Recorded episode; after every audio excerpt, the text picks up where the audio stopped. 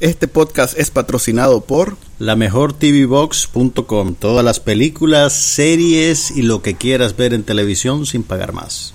Mi cocina, el mejor lugar para almorzar en Bolonia, de Canal 2, 75 varas abajo, frente al parqueo del Hotel Europeo. Aquí no pasa nada, pero hablamos de todo.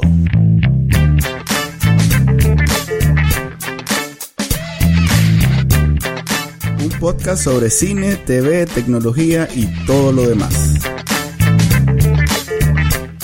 Bienvenido al episodio 64 de No pasa nada. Solo nos tomó tres semanas sentarnos de vuelta a grabar. Hoy es febrero 21 y empecemos de un solo. ¿Qué tenés en el cine, loco? Mira, loco, como estamos en la recta final de los Óscares, Ah. estoy tratando de ver todo lo posible.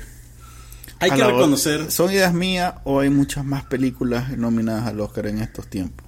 ¿sabes qué es lo que pasa? Que, bueno, sí hay más películas nominadas. Acuérdate que hace unos cuantos años cambiaron la regla de que las nominadas a mejor película eran cinco. Ahora pueden ser hasta 10 películas. Entonces, usualmente hay nueve nominadas. Ah, la pucha. Nueve o 10 nominadas. Entonces sí, hay más películas nominadas. Se están haciendo más películas en Hollywood. Yo creo que se está haciendo siempre lo mismo Mm. En términos de volumen, Ah, ok. pero ¿Más calidad? no, no, no, no, eh, no puedo categorizar así. Lo que sí te quiero decir es que como ahora la información fluye con más rapidez y más facilidad, nos damos cuenta también de películas que se hacen en otros lugares, eh, vienen más rápido, Pues, hay más volumen, probablemente sí hay más volumen. a mí siempre me impresionó el número que Bollywood y Nollywood, Hacen- eh, sí. la India y, Pero ahí estás y hablando de, Nigeria de hacen- películas de presupuesto más modesto. No, claro, pero el hecho que hagan, separado completamente del pero el hecho que hagan más películas que en Hollywood, Sí, que aquí no logramos ni siquiera ver la mitad de lo que hacen en Hollywood. Y además estás teniendo ahora también con la globalización y la manera en que el dinero y los fondos se están moviendo, estás teniendo películas como la que se estrena esta semana, La muralla china, que es una película básicamente hecha entre China y Hollywood, con un actor norteamericano de protagonista y enteramente filmada en... Contame, no sé nada de eso. No sabes absolutamente nada de eso. Ok. La muralla no es la de, la de Matt Damon. La de Matt Damon. Ah, bueno, Ok, pues sí el capital de la película y el equipo creativo de la película es 100% chino. El director es Shang Yimou, que es uno de los grandes directores que surgieron de la generación... Ay, ¿cuál es el nombre de la generación? La primera generación de directores chinos que salieron de universidades. No te preocupes que aunque digas te- nadie ok, que lo esté Con escuchando esto vas va a tener al referente. Shang Yimou es el que dirigió la ceremonia de apertura de los Juegos Olímpicos de Beijing. Ok. Y también hizo la, la- la única Está película. conectado en el partido. Entonces. Exactamente. Y la única película. Es que mira, es, le pasó lo que le pasa a muchos directores que trabajan con gobiernos totalitarios. Eh, Logran convivir con la censura centrándose en géneros que parecen estar desconectados de la realidad cotidiana. Entonces, ¿qué hacía Shang Yimou? Hacía películas de época. Eh, una película que él hizo que fue nominada al Oscar como película extranjera, por ejemplo, se llamaba Levanta la linterna roja, que era sobre las cuatro concubinas de un señor feudal acaudalado que se peleaban entre ellas. Entonces era, era un, un drama de época, no, no hablaba sobre la vida cotidiana de la, de la China actual Mm. y lograba ser distribuida internacionalmente sin mayor problema porque no parecía estar conectada con la realidad, pero todas estas películas de alguna manera sí comentan sobre lo que pasa hoy día. Entonces sí, Shang Yimou ha logrado funcionar con el partido. La única película que se ha presentado de él en cine en Nicaragua, y si me equivoco que alguien me corrija, es Héroe. ¿Te acuerdas de Héroe? Salió hace como 10 años con era de un, valga la redundancia, héroe que se tenía que enfrentar con cuatro guerreros, cada uno en una secuencia codificada con un color particular y con una temporada del año. Es una película muy linda. Vale la pena que la veas si no la has visto. Pero es de esas que es como el iba en la línea un poquito del Tigre y el Dragón, que eran películas de acción pero muy estilizadas y, y- y visualmente muy hermosas. La única héroe que me acuerdo es aquella de, de Dustin Hoffman con Diana con- Davis. No, no, es- no, no, no, Chele, no es la misma película. Créeme que no. Entonces, aquí tenés básicamente un producto hijo de la globalización. Acordate que la, la parte de los coproductores de la serie de Rápido y Furioso es plata que viene de China. Es, creo que. Alibaba estaba Sí. poniendo plata ahí. Alibaba es... Bueno, ok, dale. Entonces sí hay más, hay, puede decirse que hay más películas o que tenemos más percepción de que existe mucho, mucho que ver. Ok, eh, hablando ya sobre los Oscar, pues solo he visto creo que Hidden Figures. ¿Solo has visto? Hidden Figures. ¿Solo esa viste? Que... Mira, las que tienen más nominaciones. Es que... ¿No viste. Arrival? Ah, sí, bueno. Ok, entonces mira, las que tienen más nominaciones, las que, las que están nominadas a Mejor Película, centrémonos en eso. La La Land, Paso. Arrival, Bueno. Hasta el Último Hombre, Hacksaw Ridge, la sí, de sí, la- no he podido ir. Eh, ¿La viste? Sí, sí, la vi, ya te voy a a comentar. Camino a casa, que se llama en inglés Lion. Manchester by the Sea. Mm. Fences. Ah, Y Hell or High Water. ¿Eso cuál es? Y Hidden Figures. ¿Cuál es el Hell or High Water es una película, es como un drama criminal con Chris Pine, Ben Foster y Jeff Bridges. Tiene cuatro nominaciones: mejor película, mejor actor de reparto, mejor guion y mejor edición. La vi este fin de semana y es un tronco de película. Es el tipo de películas que ya casi no hacen. Que es una película muy madura para un público adulto, pero de un presupuesto modesto. O sea, se ve que es una película barata, pero está bien hecha. ¿Me entendés? La manufactura es impecable, la trama funciona, todo funciona. Toda, o sea, todas las piezas de la película. Además, Este más Ben Encajan Foster es bien perfectamente. intenso en todo eso. Mira, ese más es bien intenso, pero yo creo que esta, te digo honestamente, esta es la primera actuación que le veo que me parece que no está sobreactuando. Mm. Y me parece que es un crimen que no lo hayan nominado a mejor actor tampoco. O mejor actor de reparto. Esta es, es que es que mira, casi que te agarraría del pelo y te llevaría a ver la película ahorita. Lástima que no la, no la han traído al cine. Qué bueno, Ah, no fregué. ¿Y entonces dónde la viste? iTunes.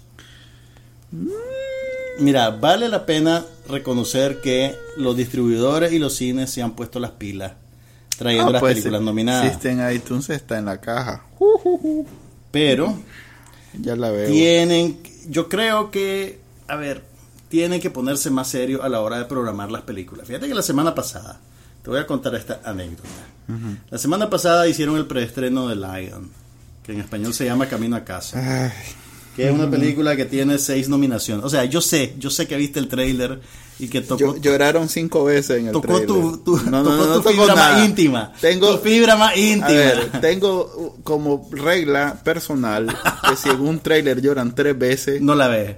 Ya es un drama que voy con mis reservas. Si lloran cinco. Y desde que sos padre de familia, si hay niños en peligro, no la ves. Bueno, si, además si hay que- niños en peligro, no la Además que el, estrés adicional de ver un chihuín En sol- peligro. en peligro, pues Ok.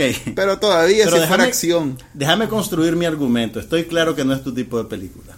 Pero mi punto es, mira, es una película con seis nominaciones al Oscar. Lo cual quiere decir que le Tenés- gustó a los más que trabajan ahí Hoy en Hollywood. puedo, puedo construir mi argumento. Sí, hombre. Ok, es una película que tiene seis nominaciones al Oscar. Es una historia de interés humano. Es una historia de la vida real. Tenés a la Nicole Kidman. Tenés una serie de cosas que te permiten venderla bien al público, ¿verdad? Ajá. Que puede aceptar ese tipo de película. ¿Qué pensás? Ah, bueno, el público adulto. ¿Qué crees que hizo el cine? La vendió como para niños. No puso tandas en la noche. Entonces, gente que yo conozco fue el viernes al cine a ver la película y la tanda más tarde era a las 5 y 40 de la tarde. ¿Qué adulto que trabaja y quiere ver ese tipo de película va a ir a las 2 de la tarde a verla? Ninguno. Eh, querer es poder, man. Mi punto es que si querés que estas películas funcionen, ¿qué, qué, qué te dicen con las películas de este tipo? Ay, que la gente no las viene a ver, la gente solo quiere rápido y furioso. Ok, si cuando traes este tipo de películas haces todo lo posible para que nadie las vea, nadie las va a ver. es que entendés que tienen costo. No, yo sé que tienen costo, Y pero el costo de... A ver, si vos tuvieras tres salas y ya sabes que una de las películas, sí, tenés cinco películas y una de ellas te va a producir el triple de lo que hacen las otras tres, digamos. No vas a decir es la cultura y el arte y todo lo demás sé- y la vas a poner Yo a... entiendo, pero tenés salas pequeñas, la puedes poner en una sala pequeña. Me imagino que hicieron esa cuenta, pues, o sea, Pero bueno, pues. es el resultado de las maniobras. Ya viste, pues, que la- los cines están cada día más en, ¿cómo es la palabra? Se están desbaratando, pues. El otro día nos fuimos a ver la de Mel Gibson y Ah, bueno, sí, ese, esa fue otra y- mala y había, letra. y había- de los cinco parlantes, ¿cuántos son en el Dolby? Mira, Siete parlantes. Es un sistema surround. Y el, bueno, vamos, vamos a decirle lo que nos pasó. Fuimos a ver la película de Mel Gibson que se llama Hasta el último hombre en español. Todavía se está presentando. Que la quiero ir a ver. Y Ya compusieron el... ya, ya lo compusieron. Ok, em- empecemos por decir. ¿La pusieron en otro cine o compusieron No, de no, com- verdad? compusieron la sala. Yo, ya- yo la fui a ver en la misma sala. Ok. Ok, y entonces, esto es lo que pasó sí la primera vez que fuimos. El parlante frontal, que es el que se destina a las voces, no estaba funcionando bien. Entonces O las estaba voces- apagado totalmente en No, sí, o estaba apagado totalmente. Pues no es tanto así no les puedo decir. Pero sí les puedo decir que la música y los sonidos incidentales sonaban altos, sonaban Porque normales. seguro le subieron para compensar eso. Y las voces eran completamente imperceptibles. Entonces, nosotros, raudos y veloces, fuimos a quejarnos. Que por cierto, tuvimos pues la suerte que está una función de Batman Lego. Lego Batman. ¿Cómo se llama esa película en realidad? Lego Batman. Lego Batman. no, pero, pero- te, estás, Y- te estás adelantando. te Y estás es quizás adelantando. una de las mejores, o mejor dicho, es la mejor comedia que he visto en el 2017. Ya vamos a llegar a eso. Entonces, lo que me dijeron fue, al principio que así era la película, pero yo sabía que no era así la película, yo sabía que era un problema técnico. Entonces ya le pedí al acomodador que llamara al supervisor de turno, que verificó que había un problema y llamó a un técnico, pero me dijo, pues el técnico no está aquí, viene en camino. Total, A todo esto, esa sala, estaba perdida para mí. la sala estaba llena de gente, no llena a, a tope, pero había gente viéndola. Y mientras nosotros teníamos esta conversación, había gente que estaba viendo la película, se la estaba lanzando en como cuando se te friegan los parlantes y, y, y, y tratas de oír música así. Y así la, así la terminaron de ver. Ok, pues. yo creo que ese es otro problema. El, el pro- hay, hay un problema. Primero que nada, ok, entonces lo que pasó fue que cuando vimos que el problema no se iba a solucionar rápidamente, pedimos que nos cambiaran la entrada por otra película, matamos una hora de tiempo en galería y después nos fuimos a ver la de Lego Batman. Estuvo muy bien. Entonces ya después platiqué con la gente del cine, le mandé un correíto y al día siguiente ya se movieron para resolver el problema. O sea, si van ahorita a la sala 7 del cinema, debería estar funcionando bien. Pero el punto es este también, la naturaleza humana. O sea, si vos no estás comprometido hasta el tuétano con la experiencia de ver la película, dejas pasar ese tipo de cosas. ¿Cuánta gente se... Mira, me pasó una cosa... Pues, no Pues toma en cuenta Poca gente que, se queja que la de esas gente no cosas. va semanal al cine. Sí. probablemente no, no está si, si es una vez por allá que se oye mal o está funcionando mal. Sobre todo porque hicieron un esfuerzo por disimular el asunto. O sea, vos O crees sea, que le la- subieron a los otros parlantes para que el ruido fuera tal que, que no necesariamente era evidente que estaba apagado un parlante. Pero ¿no? yo creo que era súper evidente. Mira, Pues, el, el- o sea, ¿Entendés que la gente no llega para apreciar la cinematografía del director? la gente llega a matar tiempo. No, llega a consumir una película y, y habrá gente que en su casa probablemente tenga un televisor en las mismas condiciones y no notó la no diferencia. Sí. Por eso, pues, ese es mi punto. Pues la gente no, no, Yo mismo, pues, no tengo ninguna predilección por ver el contenido en HD a menos que si vos hubieras ido solo a ver esa película y hubieras quedado a verla así, No, no, no, no te quedas a verla así. no, ok. pero por, por lo mismo, Ok, pues, porque Entonces no- vos estás si más voy de al mi cine lado, ya- vos estás más de mi lado. Sí, hombre, pero entiendo que alguien que no va al cine semanalmente debe de... es como la canción de Alanis Morissette. Ironic. Está claro que tiene más que esa, ¿verdad? La del hombre, la del hombre que iba en el avión y que como nunca había volado en un avión, el avión empezó a caerse, a desplomarse y él dijo, qué bonito. Que no me acuerdo de esa parte de la película, de la canción. No, como sea. El, el, a ver, otro día pagué extra para ver Moana con el audio en inglés y subtítulos en español. Dios. La película empezó y no le habían cambiado el track de audio, entonces empezó en español. ¿Quién se levantó a quejarse? Yo. Johnny Canale. Yo y una señora que venía detrás de mí, debía estar en inglés, ¿verdad? Sí, sí, sí. Entonces ya fuimos, ya no fui solo a reclamar. Yo creo que ya cuando me ven entrar en el cine dicen, ay, ahí viene este mae, pero bueno, pues Sí. alguien tiene que hacerlo. loco. Ok, hablemos de Ah, Lego bueno, Batman. ¿Cómo está la película? Sí, ¿querés que te diga? No, ajá, ajá, dale, contame. Ok, mira. Medio ojeé la, la, la, la crítica que le hiciste. Mira, la película tiene, tiene- está cargada de, de religión, seis nominaciones al Oscar. O sea que bajo tu, pa- bajo tus estándares es una película buena. No, yo no, yo no, yo no te digo que baste el Oscar. Ok, pero si es una película que tiene seis nominaciones, sin haberla visto, vos No, asumís que no, es una película yo asumo buena. que es mercadeable. O sea, cuando te, cuando te hablé de Camino a Casa, no te dije que tenía seis nominaciones como decirte, esta es una buena película automáticamente. Ajá. Esta es una película que le puedes vender al público adulto a través de este gancho. Entonces, la película de Mel Gibson tiene seis nominaciones al Oscar. Y es la típica mezcla de violencia y espiritualidad. Es otra vez... Es, o sea, no es ¿Cómo se exactamente... llama La Pasión de la- Cristo? no es la pasión de Cristo, pero sí ves que la hizo la misma persona. Ya. ¿Me entiendes? La, la, Vamos bien. Vamos bien. Vamos bien. Pues, Mira, lo- una de las cosas interesantes, ahora, como producto es un producto interesante. pero primero que nada, ¿qué tal están las escenas de guerra de... son bien crudas. Son Ah, bien crudas. bien. Son persuasivas. Está bien, la película está bien producida. O sea, la escena de combate, el, el- la edición de Es que esa- es que es el, a ver, paréntesis. Por todo lo más, es como aquel maje que violó a alguien, ¿cómo es que se llama? El, el- el- el que, el que no puede entrar a Estados Unidos porque Roman Polanski. Roman Polanski. Por, por, por muy ser un mal ser humano que pueda ser Mel Gibson, en realidad que es un maje talentoso. Yo no he visto una película de Mel hasta el me- ¿cómo se llama la que hizo cuando estaba en desgracia? Hasta esa es entretenida, fíjate. En- mira, cuando estaba en Desgracia, The Mexican, creo que se llama. no, pero él no dirigió esa The película. Gringo, The Gringo. Él no, no, no digo que solo, como director. Yo no digo que solo como Ah, director. como actor, sí. Pero como actor. Las únicas que no logro apreciar y que yo sé que son buenas y que es una cuestión más bien de que son muy lentas para mi gusto. Son la Mad Max 2, 3, no sé cuántas. Pero él no hizo. la dirigió esa. esa No, igual. Miller. Como digo. O sea, es el mismo efecto que tal vez tiene este.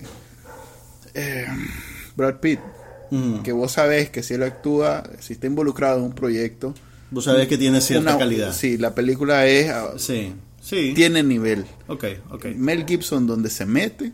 O sea, y a pesar de todo lo demás, eh, hace un- buenas películas. Mira, la película, a ver, lo que a mí no me gusta es que es una película bien simplista.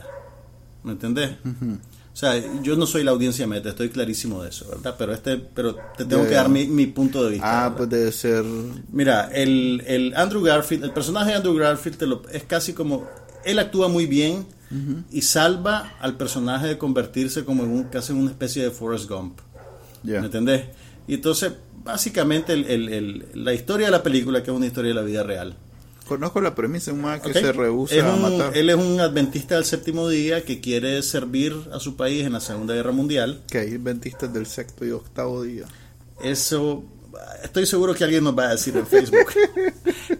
Pues Mira, que. ok, el, maje- el- el, el- el brother quiere servir a su país en la Segunda Guerra Mundial, pero su religión le impide empuñar un rifle y matar a otra persona. Entonces él se mete en el entrenamiento y a la hora que van a repartirlo, yo no sé por qué no lo dijo el primer día, pues, pero a la hora que le van a dar el rifle, obviamente, pues el maje dice, no, yo no puedo agarrar un rifle, a mí me ponen de médico, yo no puedo matar a nadie. Y que era médico, pero, o, o lo veía como ser. No, es que a, a- a los médicos de campo, pues los capacitaban un poquito, no tenían que ser médicos de carrera. Ah, ok, no sabía esa parte. O sea, cuando te digo médico, te digo médico en el sentido militar. Pues el más es que No, pues sí, pero yo entendía que era no un son mae- médicos, no tienen que ser No, médicos. fregué.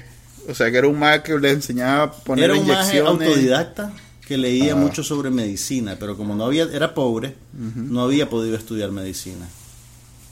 Ah, ok, en este caso. Sí, en este no, caso. yo estoy asustado que en el ejército los médicos no sean médicos de verdad. No sé, fíjate, yo creo que no. Pues mira, yo nunca fui a la guerra, pero mis hermanos que sí fueron, me acuerdo que había un sanitario, les decían. Ah. Acá les dicen sanitario. Ala, Sí, no que es un excusado. pues. No es un buen título.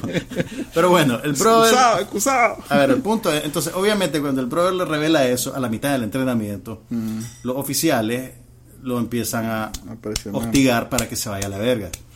Los compañeros empiezan a cachimbearlo porque le dicen que es un cobarde.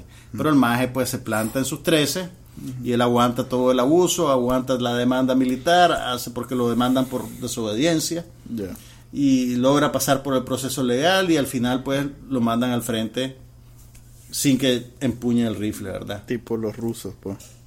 Pero el, a ver, la película, la agenda de la película es decirte, pues obviamente, reafirmarte, pues la fe de este maje es poderosa, este maje es de verga porque tiene fe y al final todos estos majes se van a educar en la fe y, y, y, y- Gibson pues combina pues ese fervor que está bien. Pero, pero, a ver, un Ajá. detalle. Eh, siempre están cargadas las películas de la Segunda Guerra Mundial en, en cuestiones de fe. De hecho, todas las películas de no, bueno, no todas, pero estas mitológicas, pues ya Estados Unidos, la Segunda Guerra Mundial es como la mitología. Siempre están cargadas de. Me recuerdo el, el- O sea, yo no digo que el sea- soldado Brian y el y, y O sea, Tom, yo- Cru- Tom, Tom Hanks. a ver, no te digo, no te digo que sea mala por eso, pero yo Digo, creo que, que siempre va una vena religiosa Son más ricas películas. porque tienen otros niveles. Esta es una película más, más su agenda es simple, ¿me entendés? Ok, su agenda entonces- es re- reafirmar la fe y explotar las posibilidades Ah. de mostrarte sangre en el campo de batalla. Esas son las dos cosas. Lo cual son dos características bastante marcadas en una predominante sector de Estados Unidos, de la Así sociedad es, sí, gringa. sí, sí, exactamente. y no Entonces, solo de la como sociedad para gringa. darle en el matado a... Yo te diría que esta película es también una oportunidad perdida aquí. Porque en el mercado nicaragüense, Sí, no, lo hablamos el día lo, hablamos cine. el día que la vimos, en el es la mercado única nicaragüense del, del Oscar que en Nicaragua podría dar alguna haber tenido bola. buena taquilla. Sí. Mira, a, a- a la gente aquí en Nicaragua le gustan las películas de guerra, le gustan las ¿No películas de será que acción. por lo mismo que era adventista? No creo, no creo. Aquí hay mucha... Pero o fíjate sea, que no hay mucho, no hay mucho fueran- énfasis en eso. Hay un- una sola escena en la que hacen alusión a eso. En general él solo habla de Dios, de su fe, pero no el, el- el asunto de En cuál es su denominación Guerra, religión. es perfecta para Nicaragua. Sí, en Nicaragua debería estar retratada. y el cine la programó en la sala más chiquita. Qué extraño, ¿verdad? Pero bueno, el, entonces ese es mi, mi punto con la película, es que está bien hecha, ¿Sabes qué debe ser? No pero es muy simple. No debe tener presupuesto de mercadeo, entonces... Probablemente. Y es una, es una pena, pues, porque le, le pudo haber ido bien. Sí. Ahora, las cosas más interesantes de las películas son tal vez demasiado abstractas y no me dio chance de hablar de ellas en la en, en mi en mi artículo. Uno sí lo mencioné. Pero hay una escena en el seno familiar del personaje en el que tenés una relación abusiva entre su papá y su mamá. El papá es un veterano de la Primera Guerra Mundial que es- tiene estrés postraumático, pero obviamente en esa época nadie lo articulaba de esa manera y bebe demasiado y cuando bebe demasiado le pega a la, a la esposa Ya. y a los hijos. Entonces, si lo conectas con lo que le pasó a Mel Gibson hace unos cuantos años, que fue muy público, entonces podés pensar que él está usando esas escenas para exorcizar ese demonio en alguna medida. Porque en, la manera en que están planteadas, no hay una vilificación del personaje del padre, necesariamente. Tampoco hay una apología. Pero es interesante que él, que públicamente fue acusado de abuso doméstico, esté ahora retratando ese problema social. Otra cosa interesante de la película, Es que, imagínate que, a ver, Mel Gibson, a pesar de, de- de todo lo que ha hecho en su vida, no es una persona muy sofisticada. Yo cada vez que lo entrevistan en estos programas de la noche, veo como este no hay una conversación realmente de altura con nadie. Pues en realidad que es, es alguien bien trozado. Pues. Curiosamente, yo me esperaba a alguien mucho más Mira, sofisticado. la- la otra y me cosa- parece que es un poquito silvestre. Ajá, sí, es alguien bien trozado, pues como es esa como la palabra. Donald Trump. No, quizás no tanto porque tiene la humildad de no ser gringo, pues, a diferencia de Humil- la humildad de no ser gringo. tiene el factor humil- humildificador. Olvídate, este este eh, eh, eh, pues podría ser peor. Es lo que quiero decir. eso que estás Pero- diciendo. Pero lo que quiero, mi punto es cómo al serle tan natural esto del cine, porque en realidad Sí, Eh, sí. Me, me impresiona aún más que este maje, que cuando lo veo, que no es alguien, pues no es un, ¿cómo decirlo? Ay, ¿Cómo se llama el del pelito? Ah, el del pelito negro con blanco que, que siempre fue famoso por ser galán y no sé qué. Y que... El del pelito negro con Ah, blanco. Ocean's Eleven, ¿cómo que se llama? George Clooney. George Clooney, pues. George Que- Clooney pasó una- mordiendo el leño un montón de tiempo. No, pues sí, No, pero, no siempre pero fue lo, famoso. lo entrevistan y es Es realmente un maje- de mundo. Claro, ¿no? un maje sofisticado. Y, y sus pláticas, a pesar de ser un, un bromista y esto, que siempre habla- Sí, hace sí, de- más. énfasis Sí, en eso, pues. Eh, pues es un maje. Es otro, tiene otro set de habilidades. Correcto, entonces cuando veo este maje me, me impresiona aún más que alguien tan trozado, Ah, haya hecho tanto. tantas cosas. Y me parece que es precisamente eso, como es, ¿verdad? Cuando eh, es un verdadero artista en el sentido que la expresión artística del cine le sale tan natural que es donde logra alcanzar esos niveles, Mira, como si, lo que decís vos. mira, si te gustó Braveheart y te gustó La Pasión de Cristo, esta película te va a encantar. Por eso digo. Y eso no está y mal. estoy está seguro bien, que me va a está gustar. bien. Por eso voy tranquilo porque sé que me va a Mira, gustar. hay la algo película. interesante de la película que eso sí no lo pude mencionar del todo en el artículo porque es una cosa un poquito rara. Pero mientras yo estaba viendo la película, yo sentía que había algo distinto de la película. O sea, apartando a Garfield y a, y a un par de actores más que hemos visto en otras cosas, los actores no son muy conocidos. Pero también el acabado y la manufactura de la película era ra- un poco rara. De haber sido bien barata. Ok, y no era solo un asunto de dinero. Entonces, vos sabes que yo siempre me quedo viendo todas las letras del final de la película. La película fue filmada completamente en Australia. Mm. Entonces, salvando a Andrew Garfield, todos los actores eran australianos. Ah. Entonces tenés a, a Rachel Griffiths, que era así el papel de la mamá, y al actor que hace el papel del papá, que es el de Matrix, el que hacía Mr. Anderson, que ahorita se me fue el nombre. Eh, el agente El agente Smith. Smith, ok.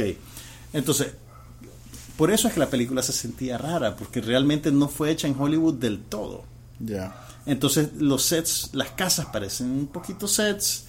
Eh, vos ves que es una película barata, pero está hecha profesionalmente, pues. Y entonces tiene, digamos, A mí me alegra. Mira, como- La verdad debo decir, a mí me alegra que el Pero- mal lo nominen. pero te alegra lo suficiente como para irla a ver. Sí, al eh, cine. de hecho, sí. La primera Mira. oportunidad que tenga, prefiero ver esta a John Wick. Así te lo pongo. Sí. ¿Vos? Sí, hombre. Ok, mira, realmente si no la han visto y la quieren ver, tienen que verla en el cine, porque el trabajo de edición de sonido realmente es notable. La escena de combate es como que estás ahí. Y por eso también nos salimos la primera vez que fuimos y el sonido estaba mal. ¿Cómo vas a ver una película nominada a mejor sonido y mejor edición de efectos de sonido con un parlante malo? No podés hacer eso. No está bien. Hay un poco de gente que está oyendo ahorita diciendo, yo lo hice.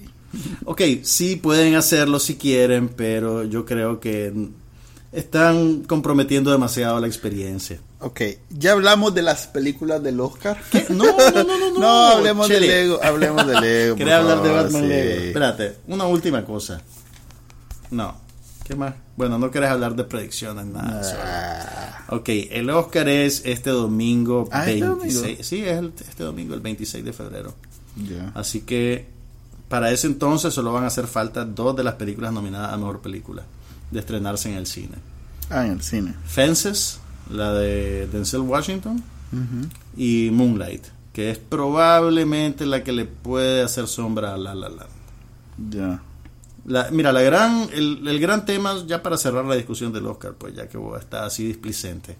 Mm, El gran tema de la noche va a ser si La La Land hace una ola y se lleva los 14 premios a los cuales está nominada. para nada. Que yo lo dudo que pase realmente. Para nada. Fíjate que todo el que ha escuchado haciendo comentarios ha dicho que no es una película.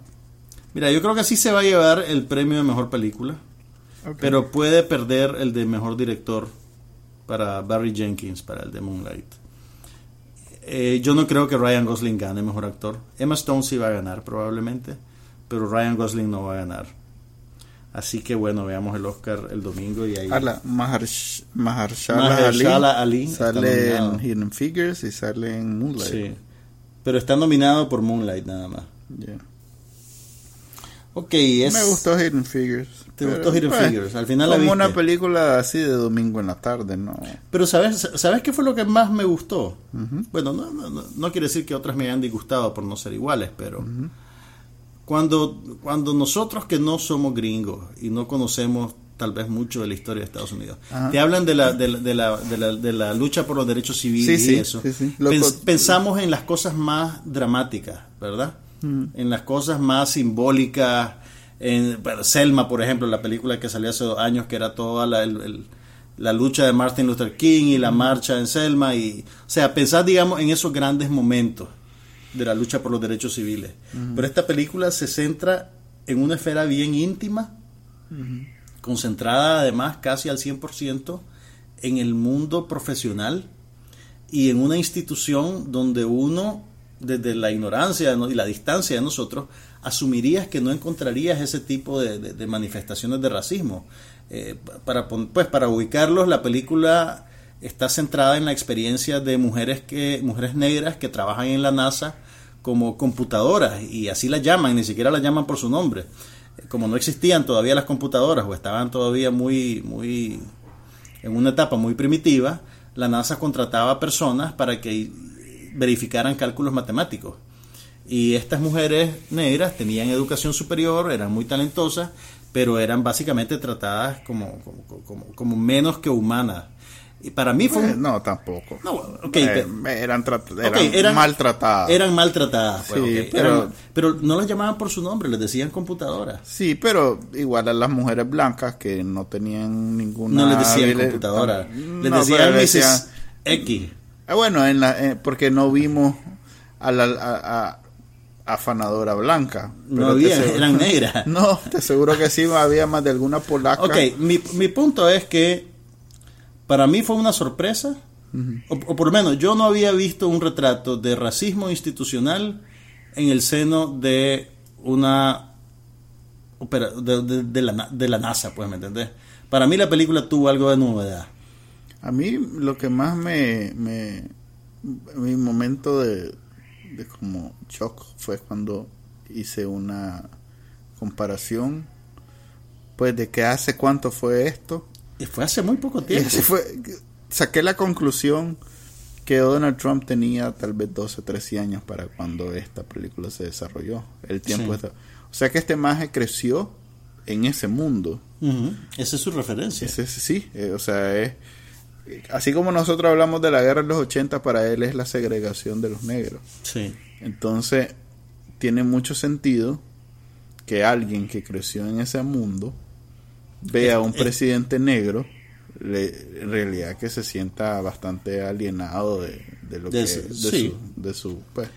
Pero bueno, no sigamos hablando de los Oscars porque tampoco es Estamos hablando de Hidden Figures. que es una película de los Oscars. Ok, pues. Pasemos a Manuel quiere hablar del Lego Batman porque él es un adulto. es quizá la mejor comedia del año. Ok, tomando en cuenta que el año lleva solo seis semanas. Estoy diciendo algo equivocado. Es No, pero yo creo que hay que matizarlo con la referencia Mira, temporal. mira. No, realmente es una comedia eficiente y simpática. Es muy buena. Es Tiene- muy buena y por fin volví a ver a Michael Cera. Tiene buenos chistes, no lo viste, lo oíste. Bueno, lo oí. Lo oímos porque fuimos, por supuesto, a la proyección con el audio original y los subtítulos en inglés, que afortunadamente lo Ah, sí. programaron. Ah, sí. Por... Yo me El acuerdo, la día- película Lego solo la trajeron en español. Eso iba a decir. Y yo me quedé con la idea, ay, la voy a ver en inglés cuando salga en La Netflix. en. Y nunca lo hice. Sí. Porque soy un adulto. Sí, pero yo, yo sí creo que la logré ver en inglés. Entonces, ¿qué te pareció? Calla, Calla. En realidad que está buena. O sea, me dio más risa que la, que la original, la Lego original. la Lego original. Sí, lo cual ya es decir bastante porque la Lego original sí daba risa. Sí, la Lego. Mira, el, el, a mí me pareció más satisfactoria. Creo que es la mejor película de superhéroes que he visto en bastante tiempo. O sea, si nos vamos a tirar a la hipérbole, olvídate que es la mejor comedia del año. Es la mejor película de superhéroes. Me imagino que solo, eh, ¿cuál era? Spider-Man 2. Spider-Man Para 2 de Sam Raimi le- es la que le llega, pues todavía no la supera nada. Pero me gustó Vos- más, la disfruté y los chatelos de 12 años consideran Spider-Man 2 lo máximo que existió en la historia de las películas. Go get him, Tiger. Sí. ¡Ay, culaza! Spider-Man 2, ¿verdad, tío Juan Carlos? Ok, ya- ya. y esa fue la cápsula de- derogatoria a Juan Carlos del programa de hoy. ok. Mira, me gustó mucho la película, me reí, me divertí bastante. Al final me pasa un poquito lo mismo que con la película Lego. Estás viendo un comercial para Lego. En algún nivel, o sea, con todo lo que uno puede disfrutar la película, en algún nivel estás viendo un comercial para Lego. Pero hasta eso, Lego no necesita comercial. Oh, es el sí. juguete más exitoso en la historia de los juguetes. Y aún así, y todavía siguen está haciendo cantidades comercial. industriales de Lego. Es más, es quizá esa, esa- precisamente esa posición que tiene, la razón por la que puede burlarse de absolutamente todo y que puede meter a, Está a bien, todos o sea, los no- personajes de no- DC. no te digo que esté mal, solo te digo que eso fue algo que se me, que me pasó por la mente. Ya. Eh, Y hay algo, hay algo curioso. El, si el- sos adulto, eso, eso no te afecta en lo absoluto. No, no, no te afecta. Pero, pero, ¿has visto lo que cuesta un juguete de Lego hoy día? Sí. Si Sí, sos adulto sí te afecta. Eso sí te afecta, vas a ver, vas a ver pronto. Pues, la verdad es que como todos modos no me los han pedido todavía. Es cuestión de tiempo. Mira, sí, hay, hay algo que te quería preguntar. o sea, bueno, hay unos chistes buenísimos. Sí. Hay unos chistes buenísimos. Pero al principio. Fíjate que incluso mejor que tal, aquella Sausage Party que también estaba chistosa. ¿Cuál? Sausage Party.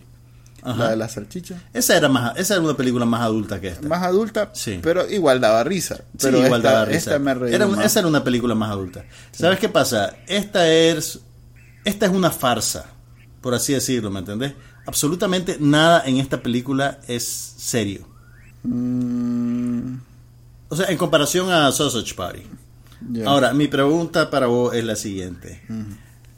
Al principio de la película, con todo y lo simpático y divertido que es, hay algo en el nivel de, en la intensidad de los estímulos y en la velocidad de la acción que me, que me desconcertó un poco. O sea, es tan denso la, la, la, la, la, la cantidad de chistes y de líneas y de movimientos y de cosas que pasan, principalmente en el primer tramo de la película, que, que- que por un momento me alienó un poco, ¿me entendés? Era, era demasiado, era demasiado al mismo tiempo. O sea, no quiero decir que sea mala por eso, simplemente es un asunto de forma, ¿me entendés? Era, yo, yo, yo siento que, que- es una película que en algún momento se propone darte demasiado rápidamente y, y eso me abrumó un poco pues o sea, sabes qué fue lo que pensé cuando lo estaba viendo aquí hay chistes que se me están perdiendo porque hay demasiadas cosas pasando al mismo tiempo Ya. Eh, que hay un momento que, que, que- él hace una proeza que no sé qué y que alguien grita te quiero más que a mi hijo algo así Sí. ¿te acuerdas de eso? Sí, sí, sí. o sea mientras no. es- mientras- entonces es, es del estilo de. ¿Cómo decirlo? De las comedias. mira es como Naked Gun Ajá. pero con pero con, con, con- con estimulantes, o sea, como que Fíjate si Naked Gun es Na- 10, Naked esto Gun- lo movieron a 12. Pero Naked Gun todavía. Te hablo de eh, densidad, de, de- sí, densidad de información y de Pero fíjate chiste. que a diferencia de Naked Gun, que era eh, casi que completamente humor visual, por llamarlo de sí. alguna manera. O sea, todo estaba en mano de lo que veías y no necesariamente de los diálogos. Pues sí, en no, este es sí, no, porque a veces dependía mucho el contraste de, de lo, lo que verbalizaban, la Claro. actitud, la actuación de Leslie Nielsen. Claro, pero incluso los diálogos probablemente pudieran haber pasado desapercibidos como una película normal si no fuera por lo que estabas viendo. Mm, A diferen- en este, Cuando Leslie Nielsen le dice a la Priscilla Presley, nice beaver, y ella baja un castor disecado. correcto, correcto, pero entonces el rebane es por el castor, ¿no? No, yo sé, pero en una película Pero normal digo- no vas a tener un hombre que le dice a una mujer nice beaver. Sí. Pero lo que quiero decir es que quizá en Naked Gun el, el que más el que más eh, habilidad humorística tenía era el director y en esta los que tienen más habilidad humorística son los guionistas. Sí, no, porque, porque te estoy poniendo yo en la misma canasta los estímulos visuales, eh, los movimientos, la... Fíjate que incluso Era bien, hubiera podido ser era bien intensa. Sí, pero Bien le intensa. quitas eso y para mí es precisamente es- es- eso. O sea, eso tiene que ser un, un- un- un comediante eh, profesional, el que sepa que tirar esa colita en off casi, ujú. hacia el final, va a provocar una risa. O sea, Sí. no, no es... No Mira. es un, un- un- no sé, no es un guionista clásico de películas normales. Mira, yo lo que concluyo es que es una película hecha, pues no, obviamente pues para estrenarla en el cine y que la vaya a ver un montón de gente y que gane un montón de plata, pero también una película hecha para volverse a ver y volverse a ver en pedacitos y en retazos, ¿me entendés? Y en ese sentido funciona bien para niños. Sí. Porque cuando volvás a ver un pedacito, pues vas a, vas a descubrir tal vez cosas que se te fueron. Y si tal vez es demasiado abrumante de un solo paquete, entonces vas a ver solo 10 minutos, 15 minutos, o te van a pasar un link a un videito corto para verlo en el teléfono. Entonces creo que hay una mezcla de factores que hace que este tipo de producto o este tipo de presentación sea no solo viable, sino también deseable para cierto público. Ahora, yo les recomendaría dos cosas. Primero, que la vean en inglés con subtítulos. O sea, si ustedes ya saben leer, que probablemente ya saben leer, véanla en inglés con subtítulos porque mucho de la comicidad de la película... Hay, hay un par de, de fans analfabetas que tenemos que ahorita Disculpen, con no, no, no. Hay programas de educación de adultos, háganle huevo. Pero mi punto es que gran parte de, de- de lo simpático de la película depende del, del- de la actuación vocal de Will Arnett, que hace el papel de Batman. Sí. Y no, y de, y de en Y de realidad que, y de que la construcción de las escenas, este, cada quien tiene algo que decir que, Sí. que vale la pena. No he visto la película en versión doblada al español, pero dudo. Seguro dudo, es Ricky Martin. Dudo que Thalía. tenga el, el ¿Cómo es que se llaman esos más que trabajaban con Adal Ramones? no, yo- de- le está preguntando a la persona equivocada. Goofy, Gaffy, no me acuerdo cómo era que se llamaba, Jimmy, un mae que trabajaba con Adal Ramones, después le dieron su propio show, yo no sé por qué, Ok. no daba risa de Pero me todo. está, me está, me está sacando. Jamie, no me acuerdo cómo. Chile, me está sacando de mi línea. dale. Vayan a verla Vayan en a versión verla. original con subtítulo en español, si es que todavía está disponible. Y no se sienten muy cerca de la pantalla. Sí. Yo creo que en parte por eso me abrumé. Tal vez estaba demasiado cerca. ¿Qué onda? ¿Lograste ver, este, cómo se llama? Eh, John Wick. No, no la he podido ver. No te digo que estoy concentrado en los Oscars. Ya. Vi Hell or High Water, vi Loving. Ok, pasemos a televisión rápidamente porque llevamos como una hora hablando solo de película. ¿Viste The Good Fight?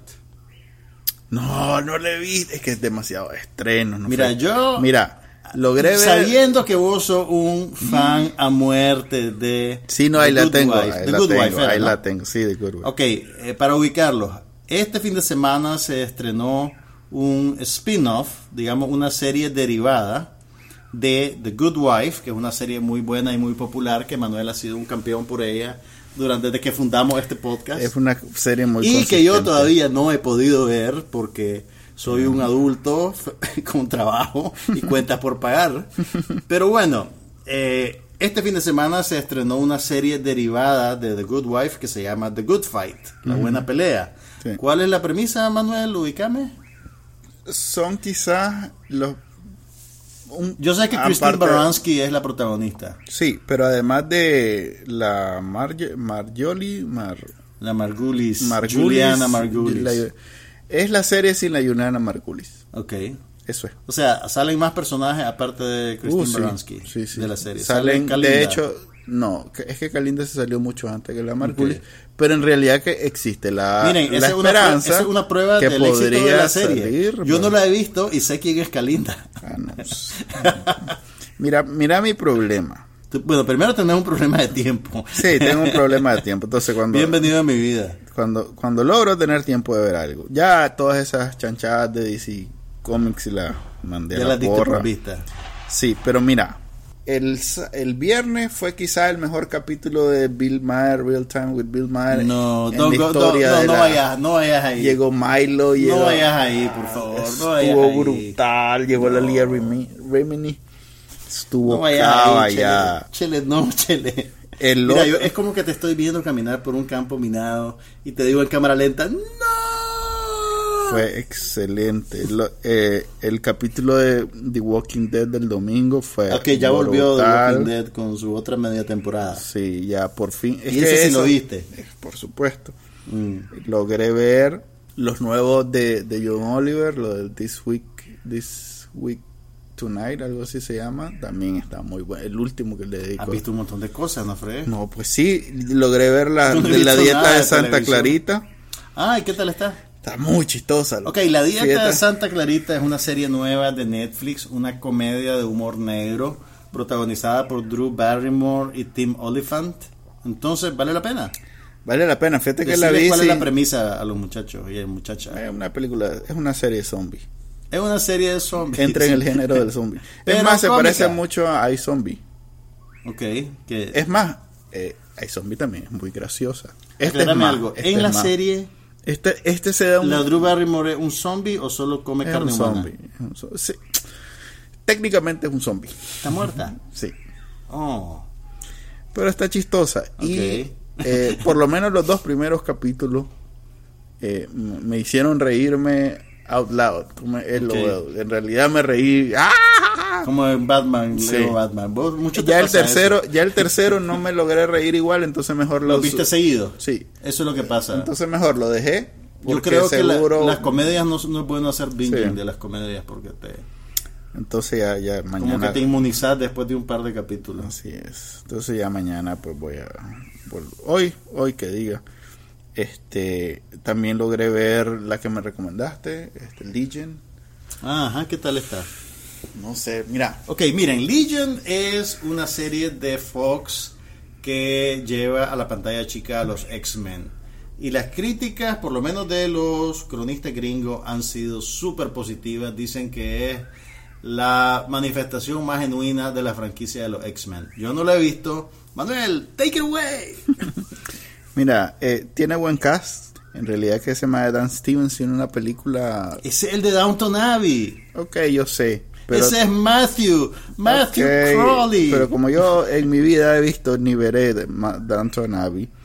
Pero sí hay una película que se llama The Guest que Ok, sí, esa fue la que se fue a hacer.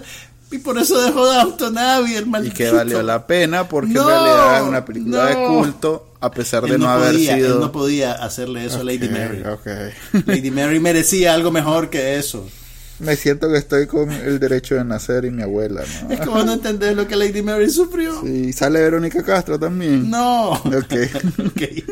Sí, estoy exagerando por efecto cómico, pero sí, Lady Mary merecía algo mejor. Ok, entonces Legion, Ok, es, Legion. Es, es quizás... Él es el chavalo, él es el muchacho. Sí, Ok. eh, es quizás la última esperanza de Fox de hacer algo de lo que está haciendo Marvel y DC en cada quien en su lado. Ok, déjame entender algo. ¿Fox está peor que DC? No, Sí. le ha ido bien. Mm. Le, le fue bien con la franquicia de los X-Men hasta esta última película. Sí, pero y si la no de fuera Logan por... nueva parece que va a ser bien fuerte. Así es, pero fue, es gracias... A ver, DC Fox- no ha tenido... No, a DC ¿cómo no? no? le ha ido tan bien como a Fox. no, mm, ¿cómo no?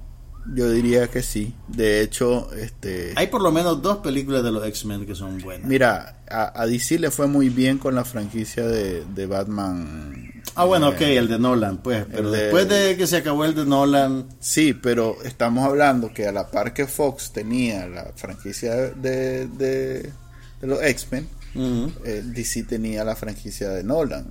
Eh, ok. No hay comparación. Ok, aquí, aquí te va un, un hot take. Lego Batman es mejor que los Lego, que los Ba- Batman de Nolan. Sí. Bueno, es ya, que- ahí lo dije, lo dije, lo dije. Bueno, es que la única comparación que podría tener al ser comedia las dos es aquella que hizo Schumacher, ¿cómo se llama? Ah, no, no. La de los no, pezones, la de independientemente de que sea Clooney. comedia. No, ¿cómo no? Independientemente de que Si sea no comedia, fuera comedia, es mejor que los Batmans de Nolan. creo que curioso es que la Rosario Dawson, gracias a Lego Batman, ahora está en dos, eh, en las dos. En- Ok, lo que pasa es que Rosario Dawson hace la voz, la voz de la muchacha de Lego Batman, la, la hija de muchacha, la, la, la novia de Batman, o creo que es Batgirl. es la hija, sí, después se vuelve Batgirl, pues, pero Sí. es la hija de Y a la vez está- tiene su papel en, en es el la mundo alcaldesa Marvel. de Gótica y Rosario Dawson también Tiene su papel en Daredevil y en... ¿Cuál es la otra donde sale Rosario Dawson? En, el- en todas las Defenders sale, Ok. que ya viene la otra también. Ok, la cosa es que este es la esperanza pues de los más de Fox de hacer una algo en televisión que valga la pena después que le ha ido sé. bastante mal en las películas, sobre todo después de creo que la segunda o la tercera de los X-Men. No, es que la, El- la, la última que creo que era la cuarta de los X-Men fue, fue No, bien la mala. segunda de la segunda la segunda No, de la ah, segunda generación, sí hay. Es bien confuso, saquen lápiz y papel, miren. no, pero bueno, mira, ¿qué es lo bueno, qué es lo qué es ver, lo malo y qué es lo bueno? ok, ¿qué es lo bueno primero? Lo bueno es que es X-Men y que Mm. obviamente hay toda una mitología. Hay No bastante sé si de qué hablar. bueno. Pues, A los que les gustan eh, escapar a la hora de ver televisión o cine, Pero mi, está muy bien. mi problema con esas mitologías es que si no las conoces de previo se vuelve no, un poquito como tarea. hombre, obviamente la o sea, el- las mismas películas de Marvel Mm, son están, tarea. eh, no, están pasadas por agua para gente como vos. Sí, o sea, vos agarras un pa- yo Eso- eso es yo un- mismo Eso es un poquito insultante, creo. Ve. A ver, yo O sea, agarro un yo, sé, paquín. yo sé que no son yo agarro un paquín de Marvel Podés entender. y no entiendo absolutamente nada. Ok. Pero los eh, paquines suelen ser menos amigables para los legos. Ah, sí, por eso te digo. No los legos, bueno, los desconocedores. Por eso te digo, estas todas estas producciones en televisión y cine obviamente Mm. son más abiertas porque no no es como que pues si no no la entendés, no la vas a ir a ver Son fáciles y de dinero. consumir. Pero ¿qué es lo malo entonces? Mira, lo malo es que hay toda una hay toda una parte de, de- de- o sea, hay, hay- Solo has visto dos capítulos, ¿no? Sí, solo hay dos. Ok, solo hay dos capítulos. Pero mira, ¿te acordás de Doctor... em, el de Cumberbatch? ¿Cómo es que se llama? Doctor Strange. Doctor Strange. Que hay toda una parte de la película que es bien psicodélica. Entonces, en esta hacen el mismo... eh, buscan el mismo efecto. ¿Y eso es necesariamente malo? No, no necesariamente malo, pero se alejan de lo que hace, eh, por lo menos para mí disfrutable, lo que hace Marvel en Netflix. O sea, ¿Y esto, qué es lo que lo hace disfrutable? Articularlo. Ok, mira, ¿qué es lo malo para mí? El 50% de la serie es alucines del maje. Ok. Y es tratar, eh, eh, es- de O sea- que es el, el- el director y el director de cámara, tratando de hacer el alucín más Ok, psicodélico. vos crees que están queriendo impresionarte con efectos Así especiales. es, entonces Ah, ok. yo más bien busco cómo adelantar esa parte, por un lado. sin haberlo visto, pues me imagino que eso eventualmente va a estar justificado o va a matizar algo que viene más Por lo adelante. menos no hasta ahora no me ha parecido necesario y más bien una pérdida de tiempo. Mm. Y segundo elemento, hay, hay ¿te acuerdas de Zully, la discusión que tuvimos donde yo te decía que hubiera podido hacer una película de dos escenas en vez de como 20 donde todas se desarrollaban en su cabeza? Ajá, sí, sí. Muy parecido a esto. Ok. O sea, tratando de... eh, Tu problema es que hay dos realidades eh, o que una realidad comenta sobre la otra. mucho de la historia eh, está dentro de la cabeza del mago, Ok. lo cual podría ser perfectamente resumido a lo que decide o hace después. Ok. Entonces, te pasas, la trama avanza tan lento porque pasas 10 minutos y eh, el alucín del mago más lo que eh, sueña o, o- o sospecha o lo que sea. Y en el mundo real no avanza nada. O sea que la- está- la- dos capítulos llevo que sí estoy pendiente. Por lo menos el primero sí fue mucho más eh, sufrible. Porque tuve que lanzarme como tres cuartos donde no pasaba nada en el mundo real. Ujú. Ok. Solo para darte a entender que el maje tenía conflictos mentales y que no sé qué. Pero eso perfectamente hubiera podido ser resumido en una escena y ya te queda y no lo tenés que volver a ver diez entiendo, veces. te pues. entiendo. ¿Vos crees que la serie es demasiado indulgente y que podrían hacer un mejor uso de la economía narrativa? Sí, creo que la serie eh, hace un esfuerzo por, es- por salirse de, de ya una dinámica establecida donde eh, estas series te explican el poder de, la, de, lo- de, los, de los actores, de los personajes, pues. Te, como que te vos escoges a tu favorito, como aquel rebane que se puso del de los cuchillos. Pero vos Cada uno tiene un superpoder. todos, cada uno son X-Men, cada uno ¿Quién tiene letal superpoder. con cuchillos? Sí. Ok, entonces, eh, hay como, ya hay como un lenguaje, pues vos ya sabes. sí, ya sabes qué esperar, Sí, pues. entonces ya ves cómo se desarrolla, ves que va aprendiendo. Ok, entonces tú, tu reparo con la serie tiene que ver con que esas expectativas no han sido satisfechas. Eh, creo que al final de cuentas va a ser como todas las productos. Pero están retrasando ser- la gratificación Sí. demasiado. Creo que lo están haciendo, tratando de ser originales Mm, de una forma bastante... eh, y, y más bien están corriendo al público meta.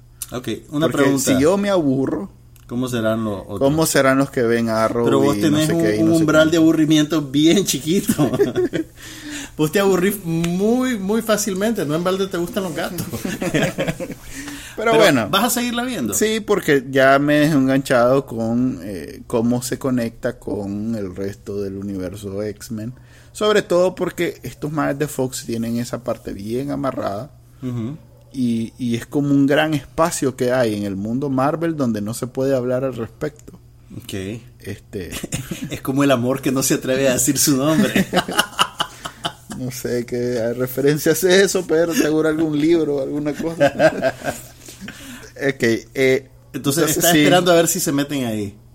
Estoy esperando a ver qué hacen, porque no es como las películas donde son una hora y media Ajá. Y ya está. Sí, aquí vas a tener. Aquí van a Ah, bueno, tener que es una serie de desarrollar- broadcast. Son 20 capítulos de una hora. Sí, me imagino, y es FX. O sea que aquí van a tener que desarrollar una historia larga. Ok, ok. Entonces Ya quiero ver para dónde van. Ya me acordé. Sí, sí he visto algo en televisión, pero vos no, obviamente vas a reprobarlo.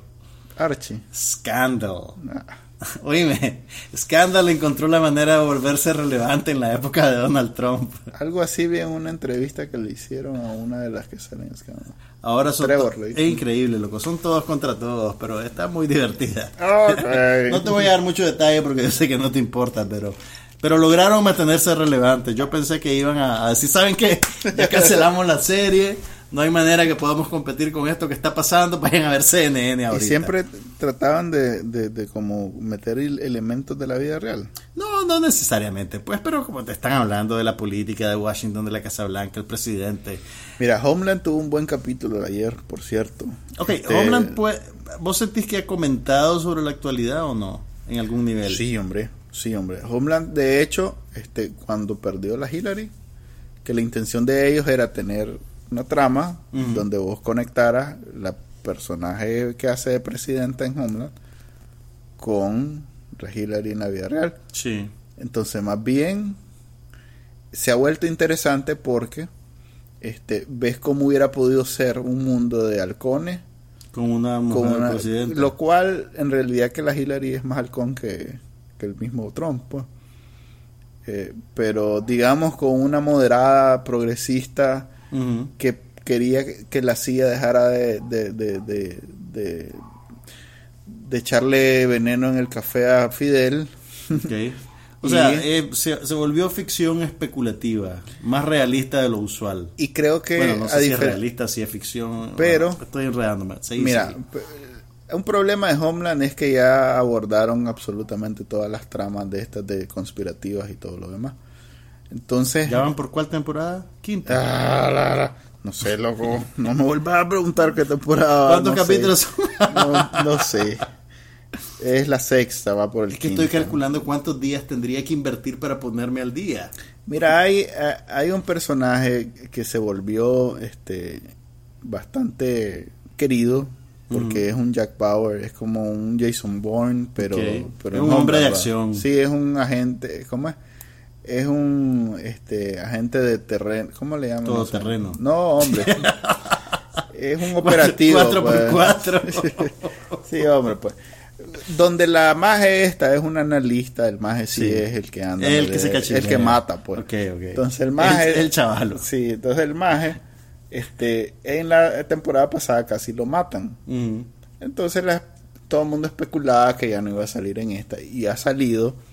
Y, y da pesar porque en realidad no sale igual que en las otras. Imagínate Eh, en el casi que de renco. Sí, no, es que en realidad el maje no, no puede ni caminar bien.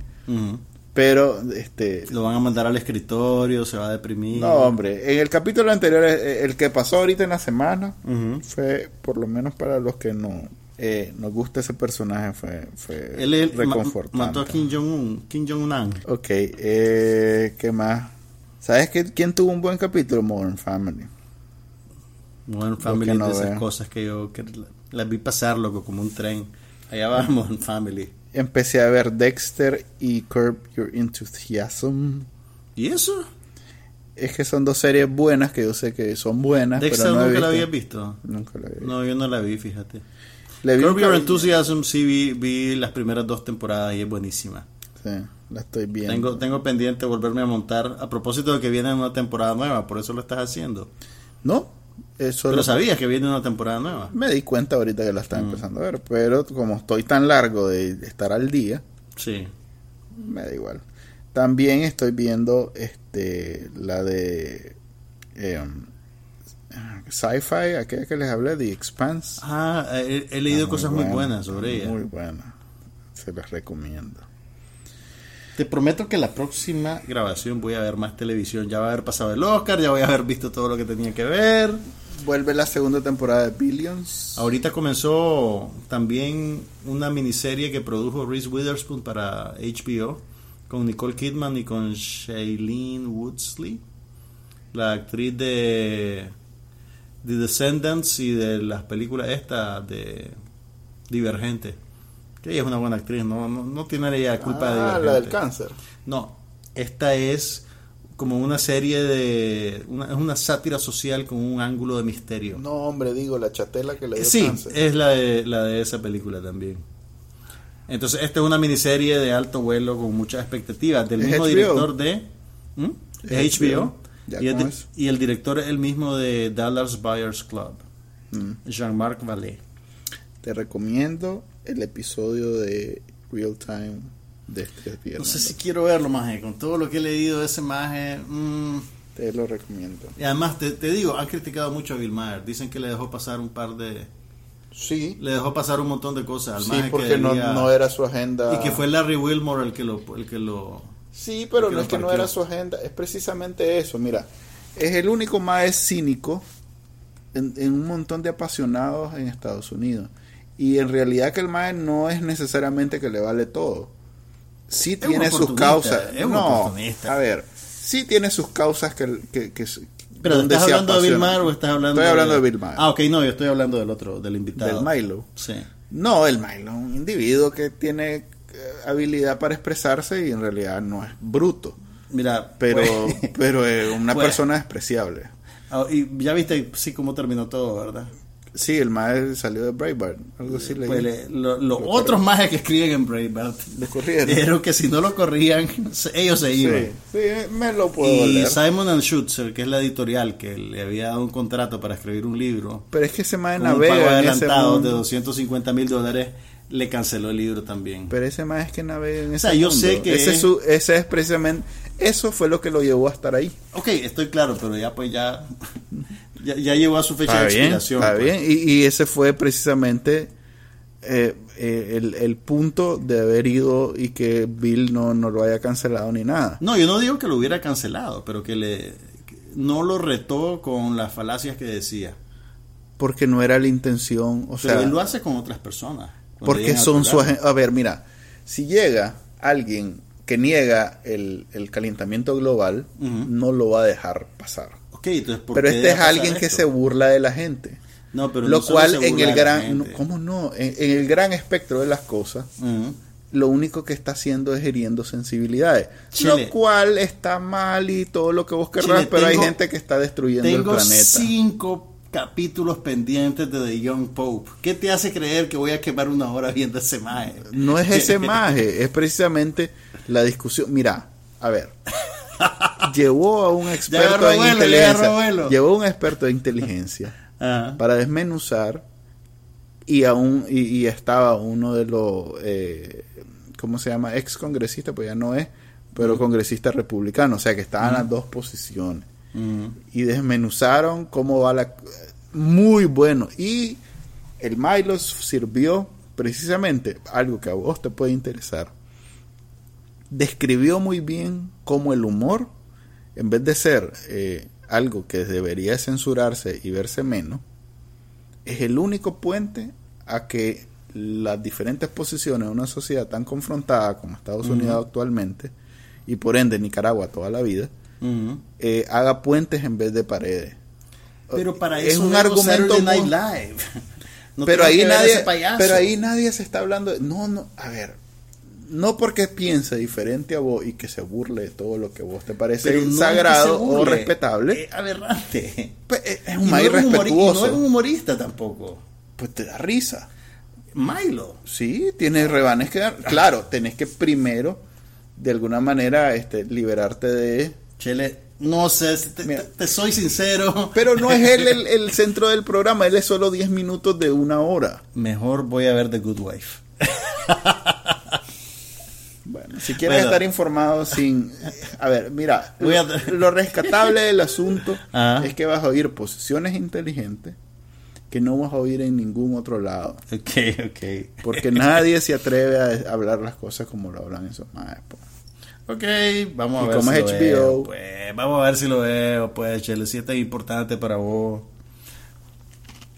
Es que sí fue uno de los mejores programas que he tenido. Quizás el mejor. Le han volado verga a tu Wilmaer, como no tenés idea. Sí, la derecha y la izquierda. O sea, solo con eso, como, como alguien puede lograr ofender a los dos lados que se odian a Pero muerte. eh, ofender por inacción. No, es ofender porque está abierto a discutir cosas que los dos se, se niegan a, a- a primero aceptar que existen y luego a discutir. Ok, ok.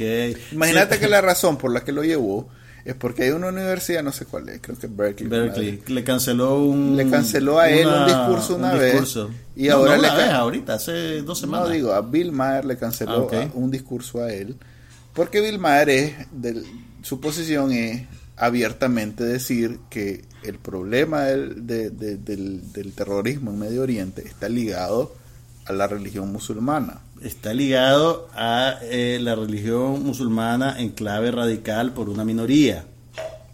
Ok, pero el hecho que, que querrá separar esas, eh, eh, esos dos Es como que me digas que todos los cristianos son culpables de la Nadie ha Inquisición. dicho todo. La palabra clave es no todo. Nadie ha dicho todo. El problema es la- el, el- el extremo de la este corre- ¿cómo se llama? Ok, ahí, Politically ahí correct. está, ahí está la mina y vos vas caminando hacia ella y yo salgo en No, cámara lenta. para nada. Puedo bailar encima. espérate, no, pero espérate. Pero lo políticamente correcto de la, de la izquierda, que ya llegó a extremos, que lo hicieron perder elecciones. De hecho, él insiste en que uno de los factores por los cuales El perdieron. punto es que Bill Maher invitó a este maje porque a él también le cancelaron un no, discurso en Berkeley. No, él, Bill Maher procura siempre, como es un programa de panel, procura siempre llevar. La otra vez llevó a la chavala esta, la, la otra que también. Ah, es- Coulter. No, llevó a la Ann Coulter, pero también llevó a la Kellyanne Conway y Ay, llegó, y llevó a la, a la chavala. Es que Mira, esa, ¿viste- la chavala tal vez vos no ¿Viste la has la visto. porque- ¿Viste la entrevista de Jake Tapper con la Kellyanne? la que me contaste donde le dice... No, eso, eso es una cosa linda, loco. Por es eso, pero mira. Ok, eso- lo voy a ver. Eso es Tapper casi que la periodista de circunstancia. verdad. Eso, eso es casi que las circunstancias desarrollándose. Aquí es el ataque frontal a eso. Si te digo que lo voy a ver, terminamos ya.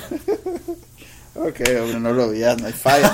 Solo hay, el hecho que yo lo descubrí y que en Pero realidad si te viéndolo, no lo Por descubriste. eso digo, por eso digo, el hecho que yo tuve la casualidad de ver algo excepcional, porque en realidad de todo he ido al programa incluso. es así- cierto, así Manuel estuvo ahí físicamente. Me gusta mucho el programa. Es cierto. Pero de todo lo que he visto, nunca te he dicho, ve este, ve este. Pero este lo sí, voy a vele". ver, lo voy a ver. Sobre todo por esa discusión sobre humor que Y vos vas a ver el primer capítulo de Downton Abbey y lo platicamos Jamás, la semana que jamás. viene. bueno, se despide de ustedes Juan Carlos Ampie. y Manuel Díaz y nos vemos pronto el episodio 64. Aquí no pasa nada, pero hablamos de todo.